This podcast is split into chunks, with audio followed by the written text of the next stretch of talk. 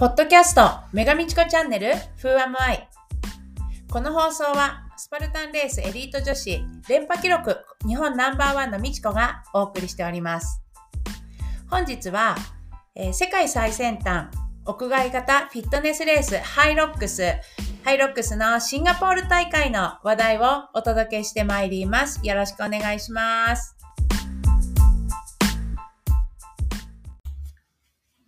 ではまず、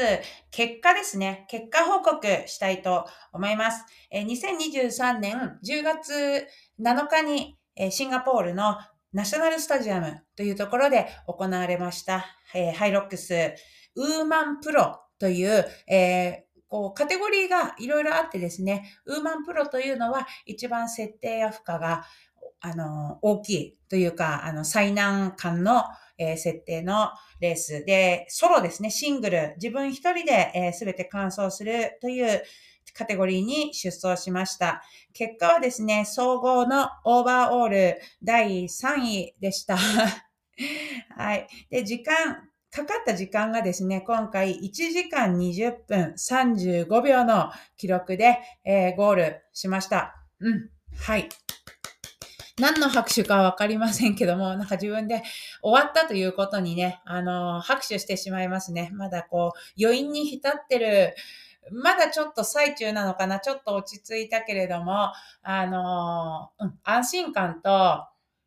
ちょっと昨日とか今朝とか、あの、帰ってきて、ちょっと経ってからめちゃくちゃこういろんな疲れがね、どっと出てきたっていうような形で、えー、結構自宅でゆっくりしている、していたという、あの、本日なんですけれども、その間に、あの、いろんなご連絡いただいたり、あと、このレース、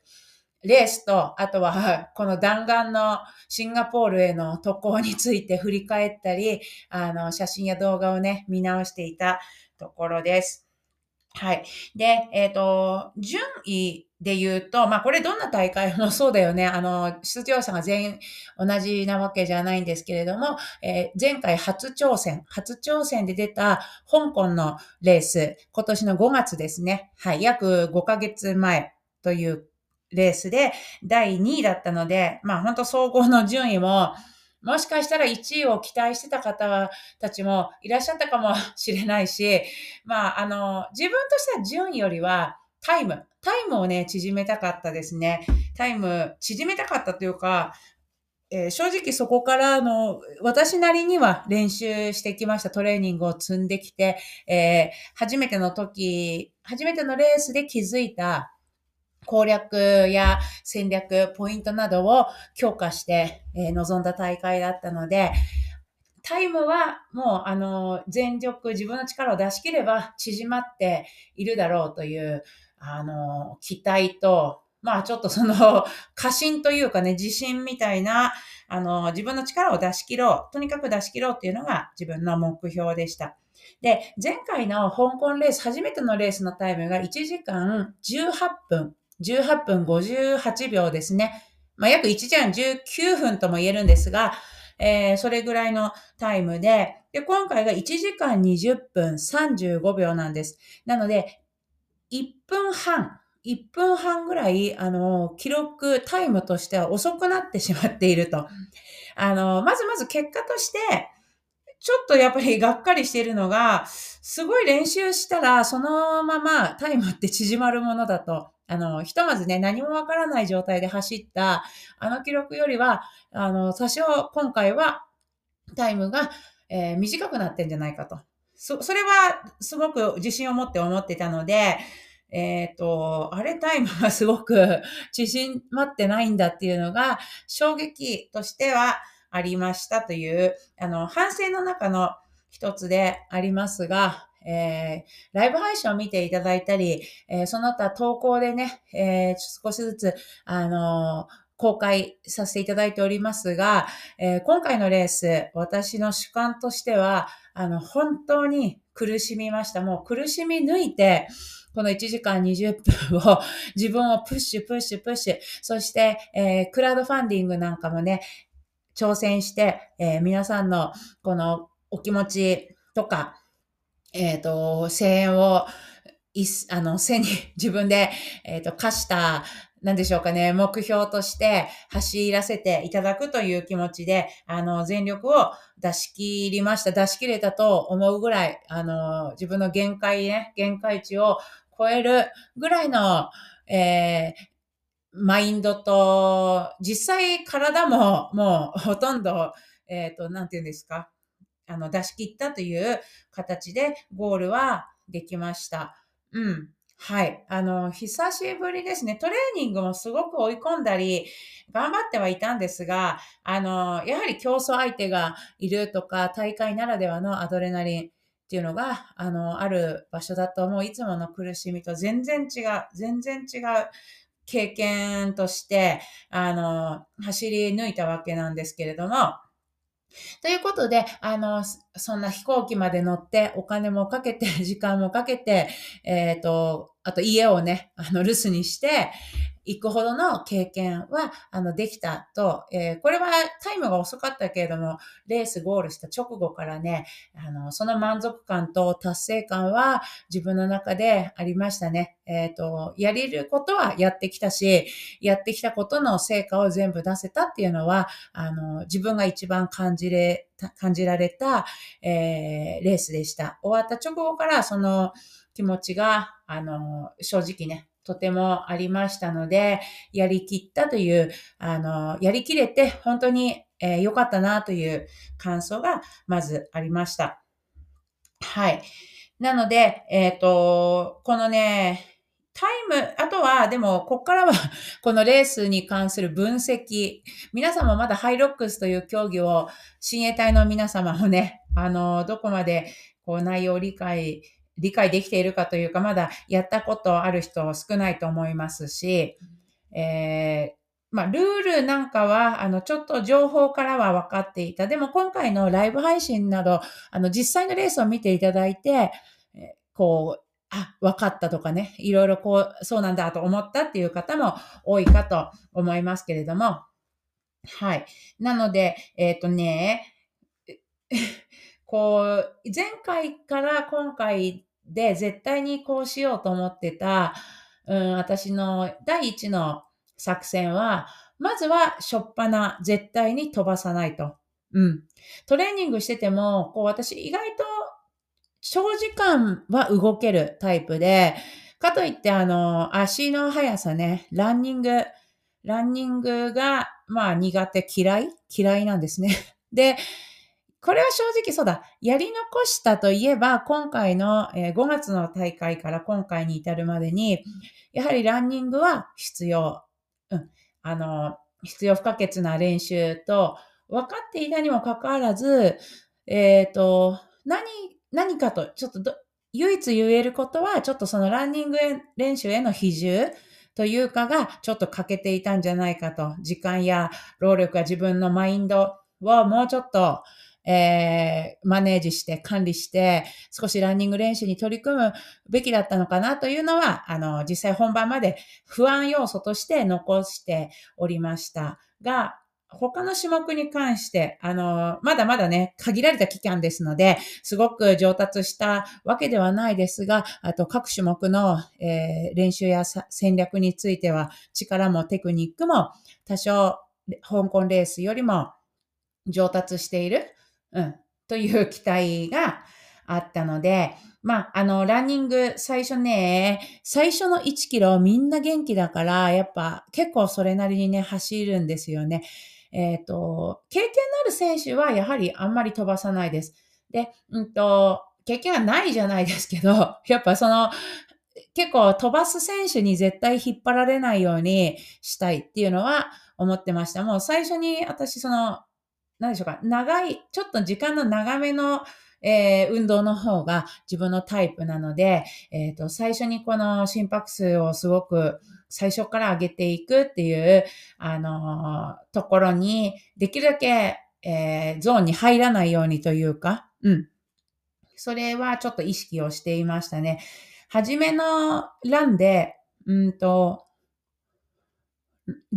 6位、7位、8位、10位以内ぐらいの、あの、1キロランから、え1種目目のスキーに入っていきました。で、スキーエルゴの1000メートルのね、種目は、あの、これも経験上、私もすごく上手な、まだまだわけじゃないですけれども、あの、本当に練習の成果が出る種目なので、あの、走りに自信がある選手も、まあ、このスキーエルゴに対する経験や練習の、え、実力が、あの、かなり大きく出る最初の種目だと思ってましたので、ここはあの、もう順位ね、こう着順は、えー、全然気にせずに、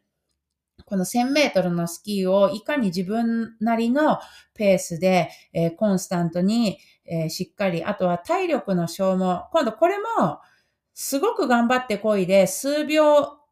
数秒ぐらい、こう、早くしたからって言って、その後のダメージの方がとても大きい種目になります。これすごいいろんな方にアドバイスいただいて、自分もそう思ってたので、なのでスキーエルゴ、うん、もう、あの、大きなダメージを残さずに、でも自分のベストを尽くした1000メートル焦げるように、うん、これ練習のセッティング通りな感じでですね、焦げたと思ってます。ここであの上半身もあの同時に使うので、ある意味こうウォームアップ、ウォームアップは結構入念にしてありましたけれども、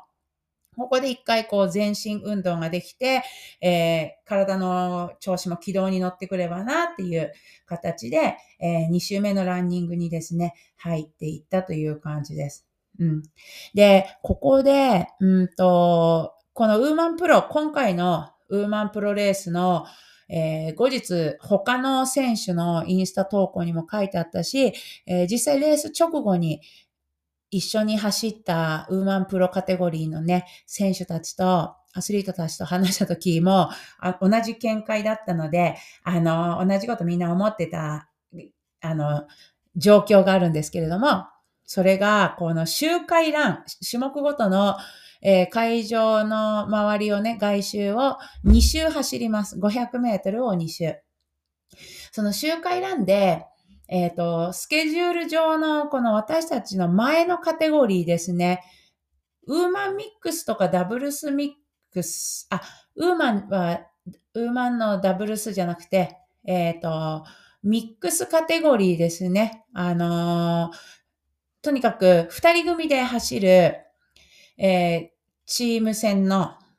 え出走がこの前にあったんですけれども、そこの選手のえー、ゴールしてない、まだあの、競技中の選手たちと同じ合同で、あの、外周を走る状況になるんですけれども、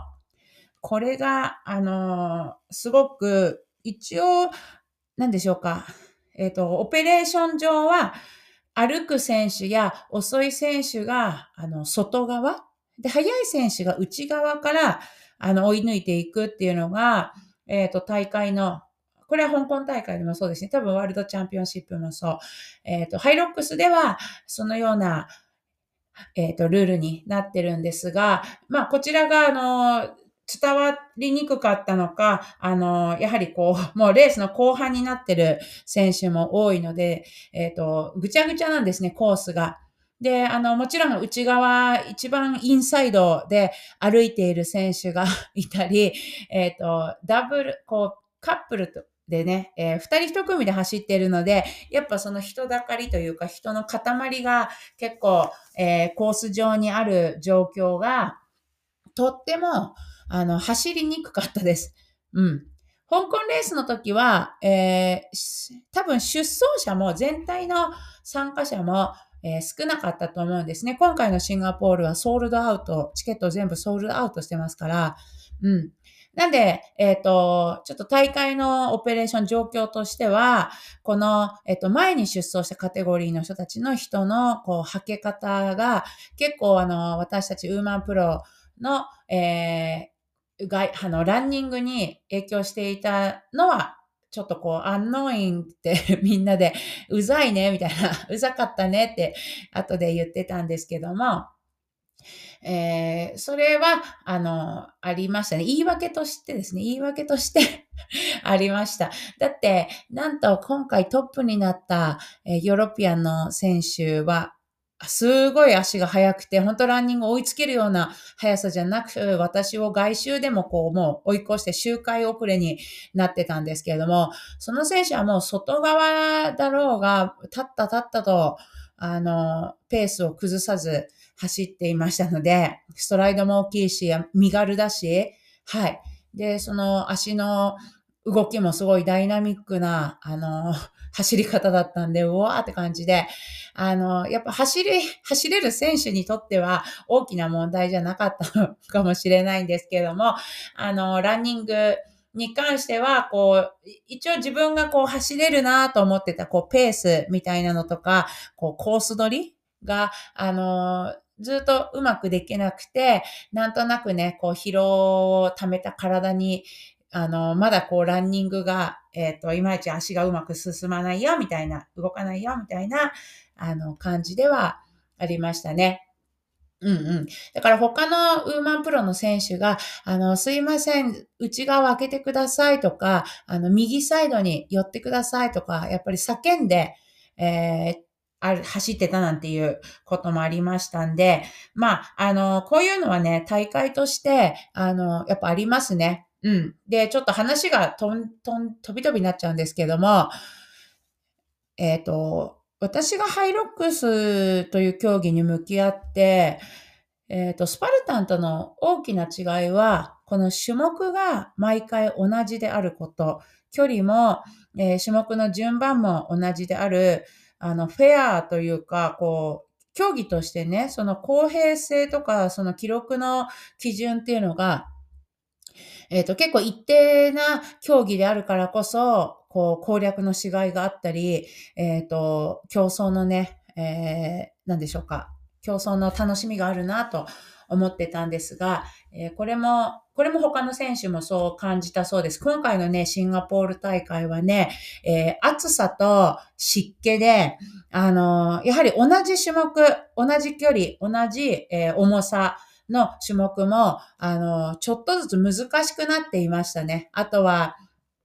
湿気で例えばスレッドプッシュ、スレッドプルなんかは、えー、床が少し摩擦が、えー、大きくなって、えー、より重さ、重く感じるような状況になっていたり、え掴んだロープも、こう、前の選手の汗ですごく濡れているとか、え他に、ファーマーズキャリーか、ファーマーズキャリーとか、他に握る、手に握る種目なんかも、もう自分の汗で、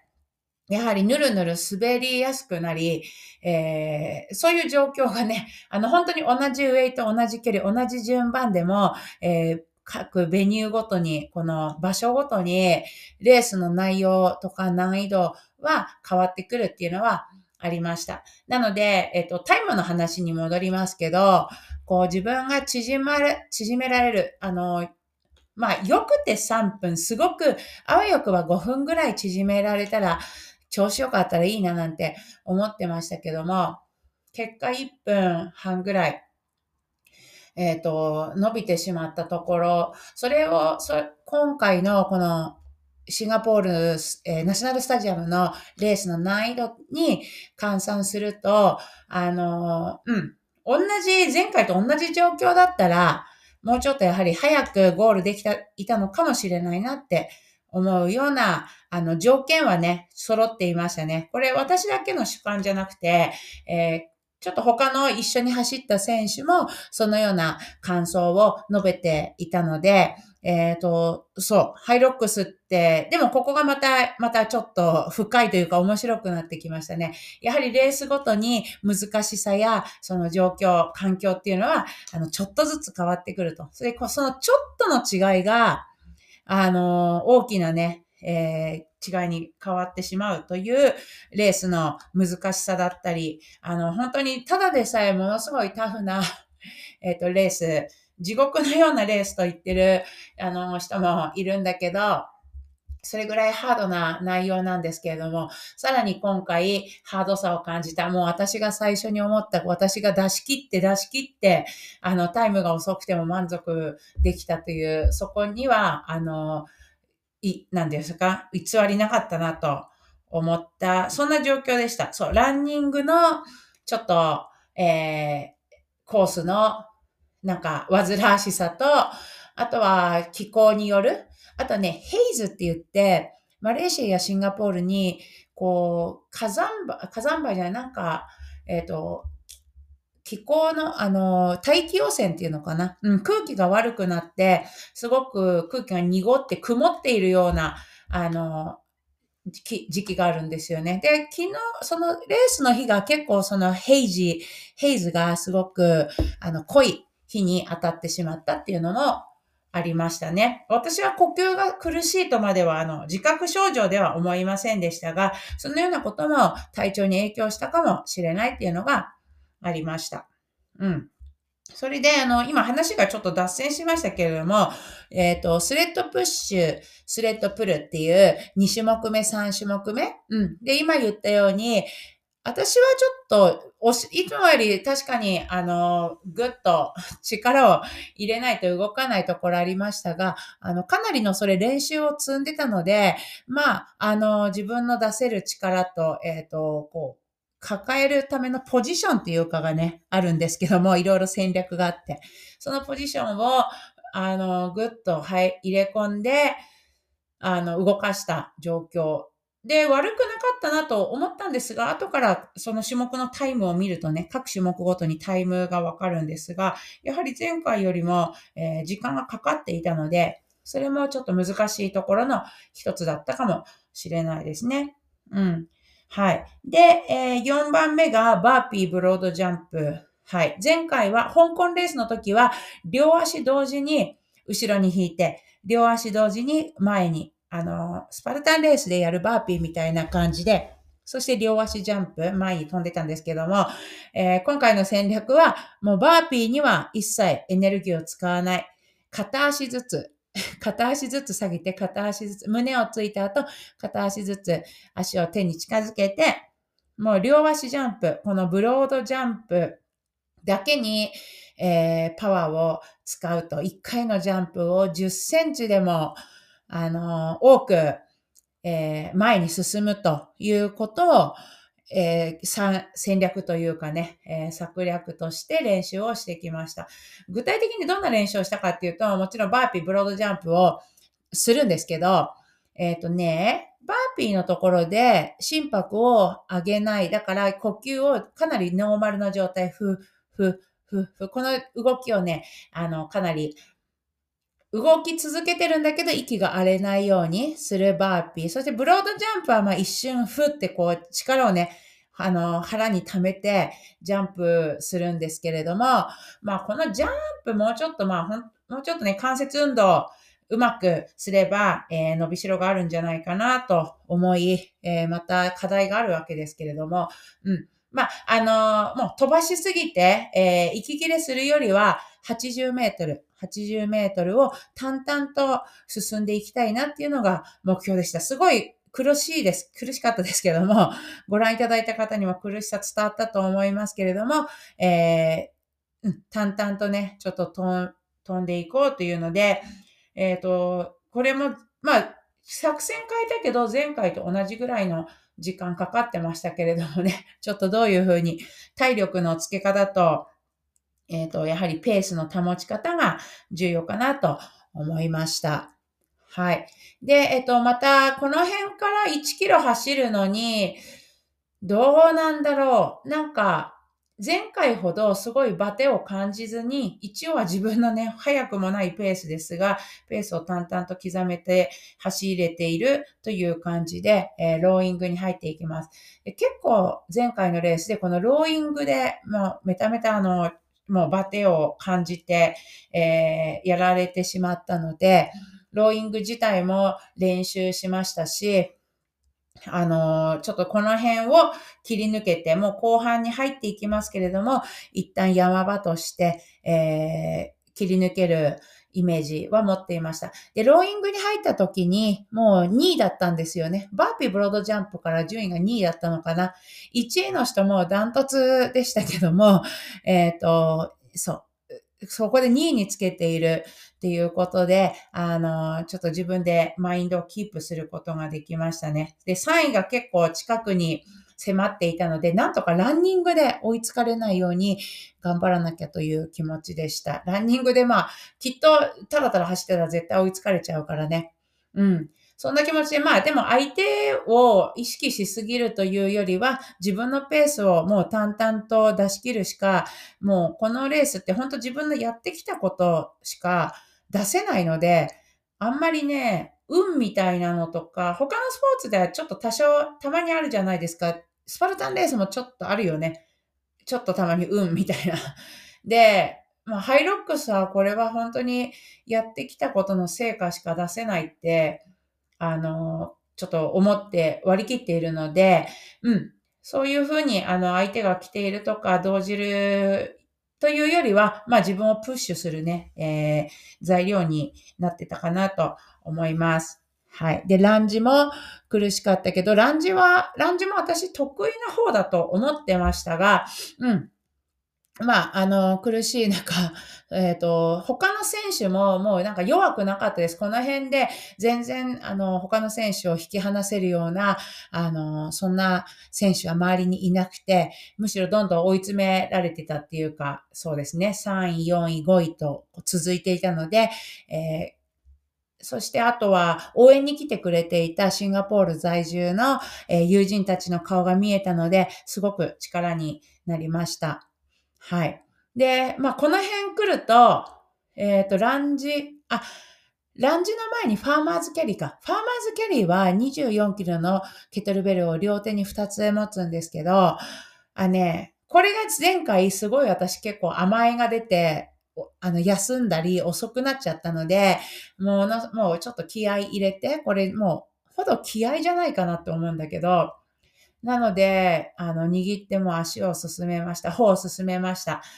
後からちょっとね、足の動き、ビデオを見たんですけど、足の動き、足を前にすること、股関節動作をすごい、あの、意識しすぎて、重心が高かったなって、ちょっと思ったので、そこら辺ちょっと反省ですね。もうちょっと重心低めで移動していきたいなっていうのが、あの、まあ、あと数秒、うん、あの、縮められるコツかもしれません。で、この時は、その先ほど言った、あの、蒸し暑さと湿気で、えー、ちょっと置く回数も1回ぐらい増えちゃいましたね。やっぱりぬめぬめ滑っちゃって、前腕が、あの、結構しんどかったです。ギリギリの状況で頑張りました。はい。で、終わりに向かっているので、あのもう走りはね、やっぱり靴もちょっとまだ自分でベストな靴を決めきれてなくて、なんかちょっと走るたびに足の裏が少し痛くなり始めてたんですよね、実は、実は。うん。でもね、その痛みって別にほら骨折してるわけでも何か炎症が起きてるわけでもなくて、あの、まあ、一時的なものだっていうのが自分でわかるので、なので、あの、そこでは、なんか痛いなと思うけど、そのことをあまり気に、あの、関与せず、やはりちょっと走ろうっていう気持ちで、えっ、ー、と、強い気持ちで走っていました。早く走れたっていうわけじゃないかもしれませんが、えっ、ー、と、そんな状況で、ウォールボール、うん。ウォールボールでも2位につついたし、あと100回のウォールボールに関しては、えっ、ー、と、自分の練習の重きも、え、今まで置いてきて、いくつか攻略法など、あの、持っていましたし、あの、じ、あの、自信があるまでじゃないけど、うん、あの、もうここで、えっ、ー、と、100回投げ切って終わりという、あの、クライマックスの気持ち、あとは、えー、支援者、クラウドファンディングの支援者100名、102名の、103名だっけ？あの、方たちの、こう、最後の、えっ、ー、と、応援になる100回のウォールボール。で、まあ、一人一人の皆様、一人支援者様のこう顔を思い浮かべながら投げますなんていうのをあの言ってたんです。ほざいてましたけど、もちろんそんなあの、全員の顔を思い浮かべるなんて余裕は、あの、すいませんが、もちろんなく、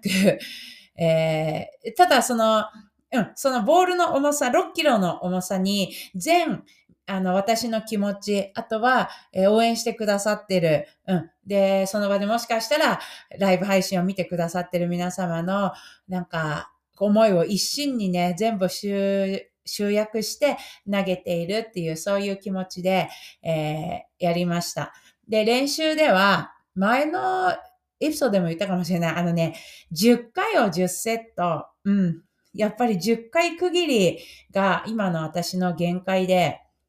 それをどうインターバルを、えー、作ら、短くして投げるかっていうところだったんですけど、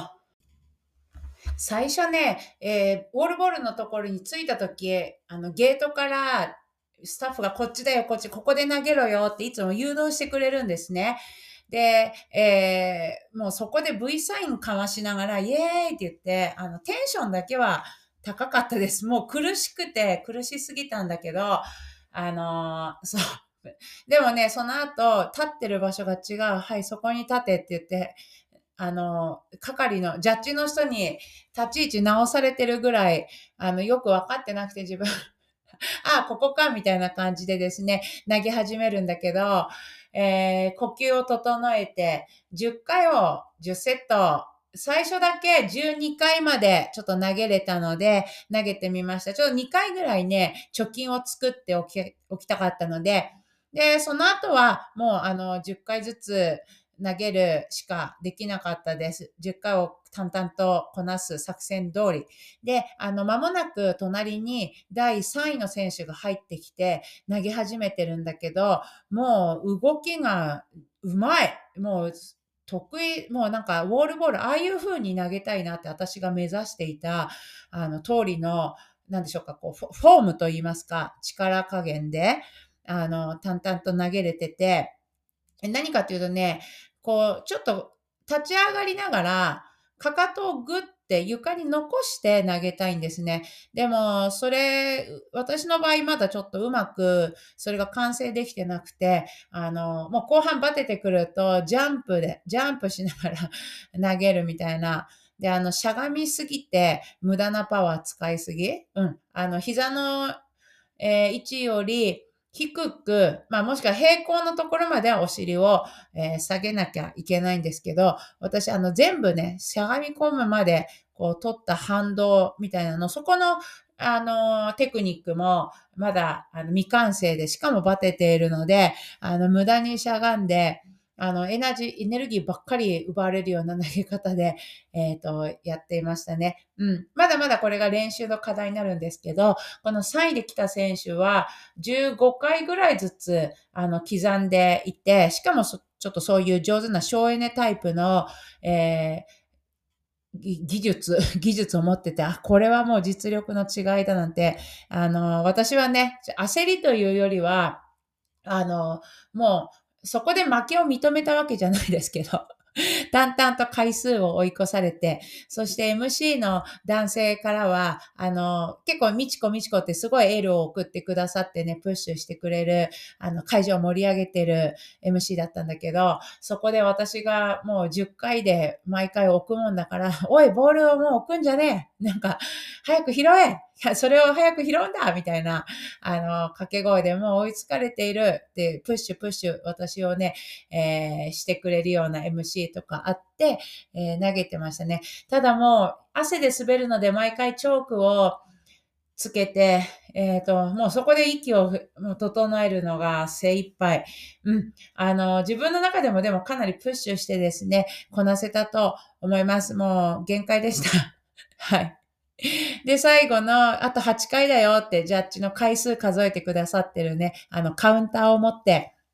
る、あの、隣の人、もう、しっかり、あの、膝を曲げてるかとか、ボールが、あの、ターゲットのとこに当たっているかとかね、ジャッジの人が隣で見てくれてるわけですけども、で、8回投げ終わって、ゴールと、このね、ゴールの最後の安堵感、うん、あと100回のウォールボールのこの最後の、なんていうか苦、苦悩な感じ。これは前回と一緒でしたけれども、あのー、本当に終わった瞬間の達成感と満足感は、あの、格別でしたね。はい。でも本当に苦しかった。あの、前回の方が、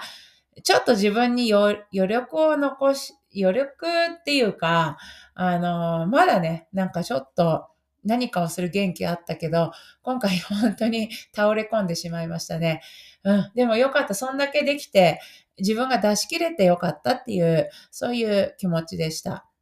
はい。うん。で、もう汗でびしょびしょだし、あの、ステージがゴールになるわけですけれども、えっ、と、そこから、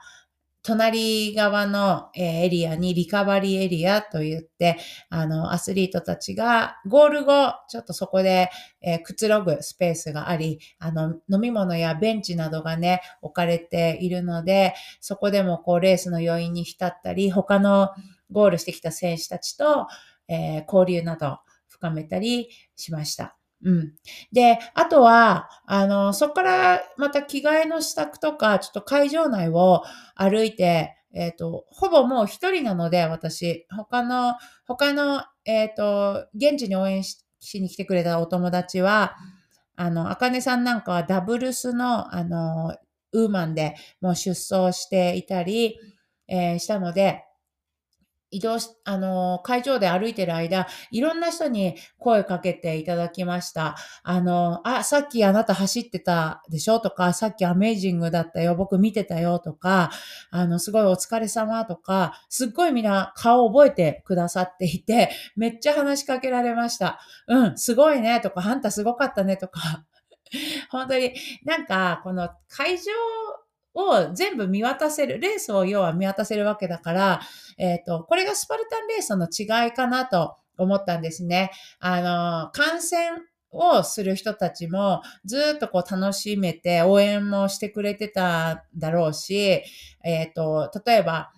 あの、アジア、こう、強い選手って結構欧米の人とかが、あの、多いんですけど、種類なんですけど、なんかそういう、ちょっとこういうアジアンな、えっ、と、しかも多分こう、年も、あの人上だろうなって見えたと思うんだけどね。なんかその人が あの、頑張ってるなっていうので、顔を覚えてくださったのかなと感じましたね。はい。スパルタンレースだと、こう、レースのずっと見てるっていうことって、あの、今ほとんどないじゃないですか。うん。なので、こう、屋内型フィットネスレース。だから、例えば、クロスフィットの大会も、あの、競技中ずっとこの人が1位、この人が2位、ね、あの人がこう、こう頑張ってるっていうのが見れていくので、なんか観戦してる人も楽しめて、で、選手としても、こうなんかたくさん応援してもらえ、もらってる？うん、そんな感じが違いかなと思いました。はい。なんで、なんか、そんな感じで会場でも、うん、あの、本当親切、今回のシンガポールの旅、親切な人にしか会わなかったなって思ったんですよね。うん。えっ、ー、と、いろいろ空港でも、あとはホテルの人や、あと、私、レースの前に、あの、亀ゼリーっていう 日本語では亀ゼリーなんですけど、あの、真っ黒というか、すごい濃い茶色のハーバルゼリー、うん、薬草、漢方の、えっ、ー、と、薬草を使ったゼリーがあるんですけど、それ、香港が多分発祥で、私はこう、マレーシアでずっと食べてたんですよね。えっ、ー、と、体を冷やす作用があったり、美容にもいいとかいう、あの、デトックス作用の強いと言われている健康食品。うん。あれを食べに行ったりした時も、もうそこのおばちゃんがね、もうとにかく、あの、元気になるよ。これで、あれ食べたらね、水をいっぱい飲みなさいよ。アロットオブウォーター。これなんか結構中国の方たちみんな言いますよね。とにかくお水をいっぱい飲んで、うん。で、これを食べてれば、あの、力が出るよ、健康になるよ、なんて言ってね。はい。そんな感じで、えっ、ー、と、本当シンガポールではいろんなあの親切な人に出会い、えー、弾丸でしたが、もうなんとかある意味こう、やることもやったし、なんか一切無駄なことをしていないっていうようなね、えー、いい、あの、無駄のない旅だったっていうか、もう完璧なスケルジュールじゃないかなっていうような、あの、旅でした。はい。はい。というった感じかな。今回のハイロックスの振り返り。あのー、またね、何かお伝えしたいことが、あの、あったら、ポッドキャストを入れると思うんですけども、あの、私、今回一方的なね、報告になりますが、聞いていただいた親衛隊の皆様ありがとうございました。あとなんか質問があったり、こんなこと聞いてみたいとか、これどうだったんですか？とか、あの、今後ハイロックスやってみたいよ、なんていうご意見の、えー、感想、メールなどお待ちしております。今度ね、このエピソードに、えっ、ー、と、Spotify だと、そういうなんかコメントが送れるようにあの知らない間になっていましたので、そちら、あの、私ちゃんとチェックしますのでね、何か書いていただいてもいいですし、ただそれだと返信が確かできないんですね。え、あの、引き続き、こう、インスタグラムのダイレクトメッセージなので、えー、送っていただけると嬉しいです。はい。嬉しいです。皆様からの反響をお待ちしております。それでは本日もありがとうございました。